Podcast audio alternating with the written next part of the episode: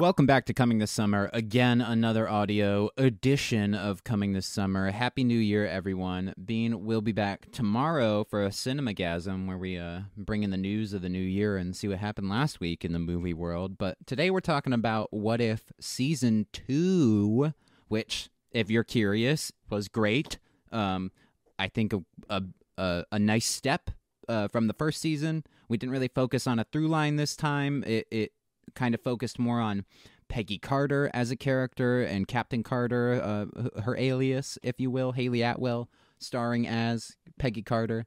Um, Action! Season two was great. Season two was awesome. I think I like season one's Big Bad more. Um, Infinity Ultron is just like a really cool concept, but Strange Supreme, I believe, is is he, what he's called, is the big bad in this.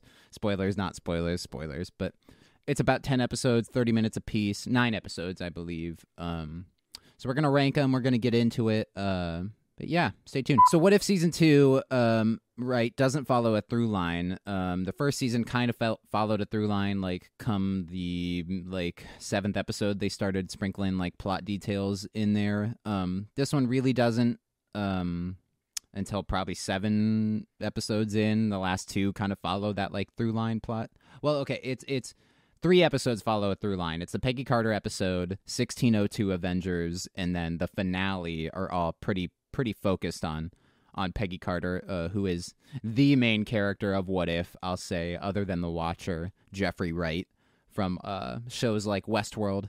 Um, very good, very good season. We already got a promo for season three, so I'm so glad they're making more of this. I think they keep perfecting the animation every time. If I'm going to be honest, um, it looked great. It looked fantastic, and I and I can't wait to see what season three looks like. So let's get into each individual episodes. I think I'm just gonna go with how I ranked them. Um, my number one favorite episode was 1602 Avengers, which is what if they assembled in like uh, the dark age, like medieval times, Robin Hood, all this stuff, you know, where it's just this one giant parody of itself where there's like the Royal Yellow Jackets and Rogers Hood, which is kind of the stupidest thing I've ever heard, but it was a it was it was a pretty kick ass concept, and I don't know why that wasn't explored as like a full movie. I think if they went in a different direction in Infinity War and like the snap caused some weird kerfuffle instead of wiping half the universe. I think this is what should have come out of it is 1602 Avengers. Um, and I think most people on the internet agree that that was the best episode, other than, of course, which my second favorite episode was the Christmas episode where Happy Hogan and Darcy uh, from the first, uh, uh, second, and third Thor movie and fourth Thor movie. Holy shit! I don't think she's in three actually. Um, where they do a Die Hard against Justin Hammer, who takes over Avengers Tower like right after. Uh, it's like right before Age of Ultron, I think, or like right after. I'm not too sure. They don't have Wanda or Vision or Quicksilver. Oh, Quicksilver died, but they don't have them yet. So I think it's after the first Avengers movie when they're all still like kind of bros. Like the Avengers haven't broken up yet, but they haven't gone through the Ultron thing. Um, that was a great episode. It was a great Christmas episode. It dropped on Christmas Eve, I think. Um, they did frame the whole season as like a Christmas thing, but that was really the only part that was Christmas Eve. Um, I will say. But yeah, that one that one was my second favorite episode. My third was the first episode of the series, uh, Nebula, a Nebula focused episode where she becomes a Nova Corps member. Um, I can't remember the episode because it was one of the first ones that came out, but it's something like Yondu dies. She has to investigate it, and the investigation leads to her like overthrowing the Nova Corps and like how it's become corrupt and and stuff. And it reminded me of if you watch the Obi Wan show when he's down on Coruscant and like the Undercity of Coruscant, it reminded me of that. So anything that gives me like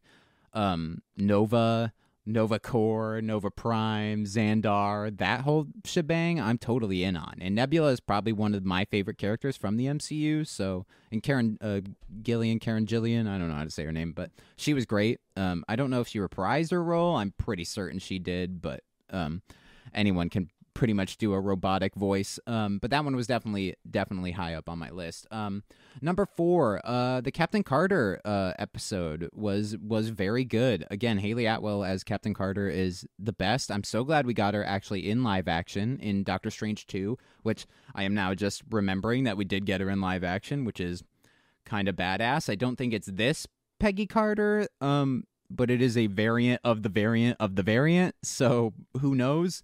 Um, the sequel is uh, to the Captain Carter episode is basically a hodgepodge of uh, Captain America 2, The Winter Soldier, and the Black Widow movie.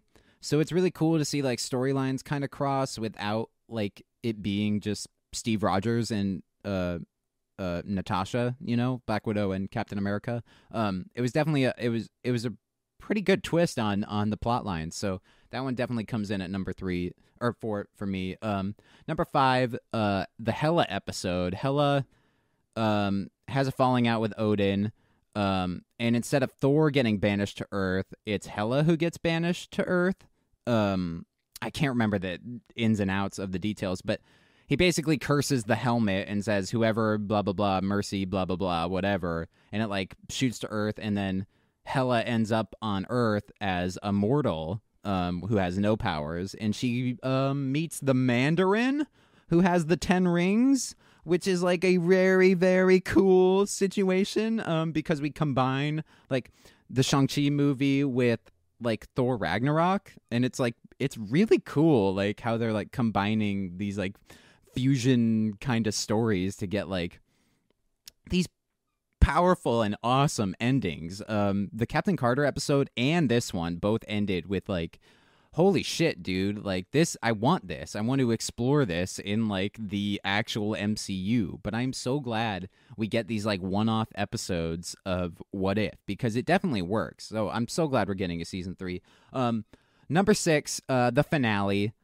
The finale of this is weird because Strange Supreme shows up and he's like, I've been collecting all the world killers.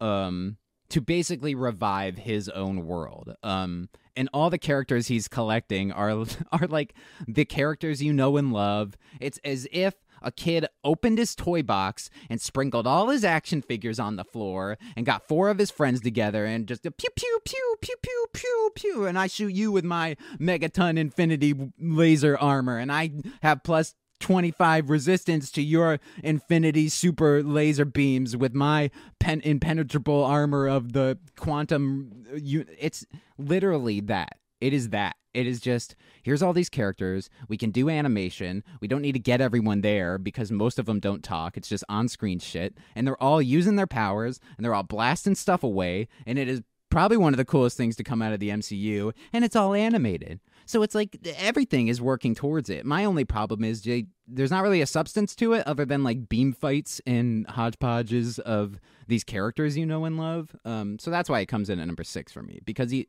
finale of the first season was freaking awesome. It was amazing. Infinity Ultron was such a great bad guy, and the finale of this basically undermines him as a character um, completely. So that's why it falls a little short for me. This next one, I'm a little disappointed uh, at my ranking of because I did really like the episode, but stacking it up against the other episodes, I I'm partial to some of the other episodes. This is the first hero we get um originally created for the MCU. I don't think this character exists uh, other than maybe like the Future Fight mobile app, which is awesome. You should check that out. And and like Marvel Puzzle Quest, I think she's in, but I think it's completely spawned from the MCU. I think she's an MCU original character, Kahhori, Kahhori, um, Native American uh, heroes, um, the Mohawk tribe, which they actually put a little shout out that they like consulted the tribes and like actually like got help from them to make sure they didn't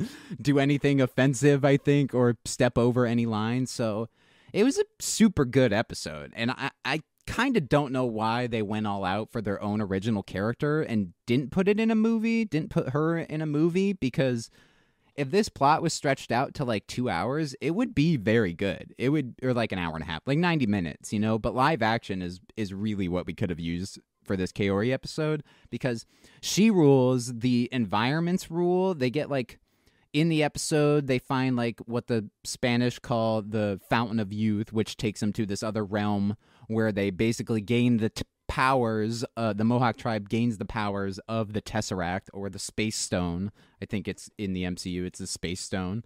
Um, so they can just like uh, run really fast and have all these superpowers, and it, and it's really cool to explore, but we only get 30 minutes with it, so I don't know. I feel like we should have gotten an, an entire movie, but that's just me. That and it and it falls a little short compared to the other episodes, compared to the other episodes. That's all I'm trying to say. I love the episode, but compared, I don't know. I just I like Nova. I like fucking we didn't get Nova, but I like the Nova Corps. I like the Christmas episode. 1602 is amazing. The Captain Carter, I liked the sequel uh, and the Hela episode. There's just, you know, they're all the episodes are great, um, except for these uh, last two, which uh, number eight is Star Lord, uh, Peter Quill, Chris Pratt, um, comes back is sent back to Earth uh, as a kid by Ego because instead of Yondu keeping him as his kid, he hands him off to Kurt Russell Ego, um, like he was tasked to do, like we find out in Guardians Two. Um, but in, in, instead of that, he hands him over to Ego, and Ego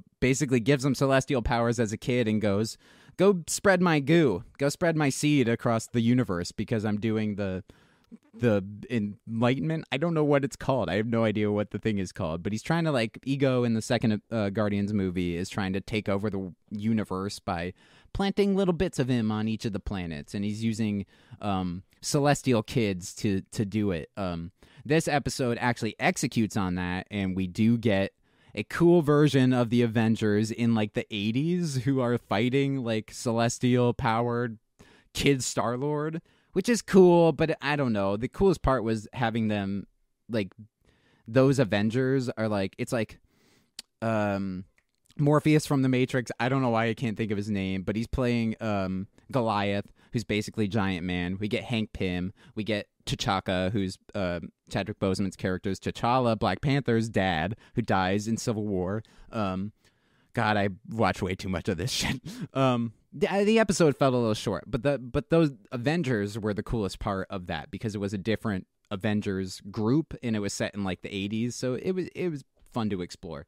Um, my least favorite episode and the episode that got cut from season 1 is the coolest premise, but it's like falls short because you just want it to be that way in the normal MCU. It's it it's basically what if Tony Stark when he flies through the portal in New York to drop the nuke on the T'Chari, uh, Chitauri, sorry, not T'Chari.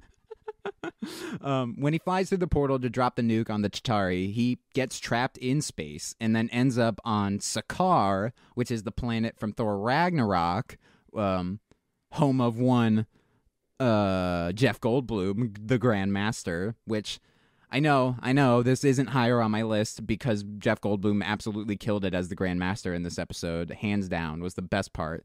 But it's just basically like it I don't know. I I wanted this concept to exist. Like Tony Stark actually gets trapped in space is a great concept, and then it just becomes Thor Ragnarok again. And it's like, oh, this is kind of lame.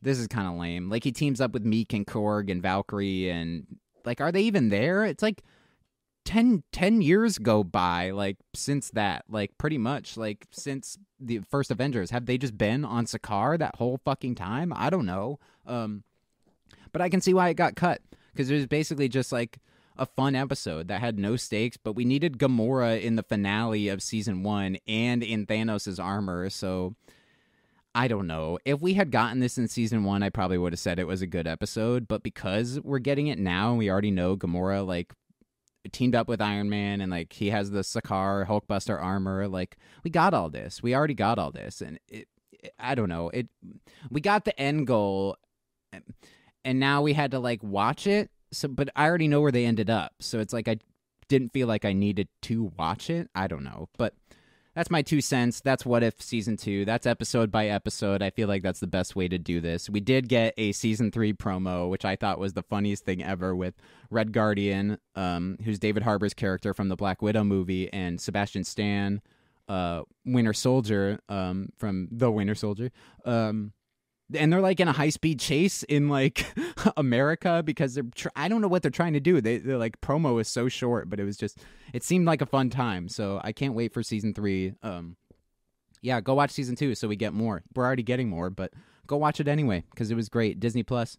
These these ones are a little longer than what we just did Pokemon Concierge um where that was like uh 10 minutes longer than just one what if episode. So, yeah, Uh, we'll be back tomorrow with Cinemagasm. We'll be back uh, in video form where you can see our stupid Elgo faces. Um, and and Bean will be back on the channel. So if if you only subscribe for Bean, then then don't worry, we'll be back to normal tomorrow. But until then, um, yeah, yeah, yeah, yeah, yeah. Subscribe, comment. If you watch What If, uh, if you didn't, I'd recommend 1602 in the Christmas episode. And if you're not hooked, sorry. I'm sorry. I don't know what to tell you. But this does require MCU homework. It does.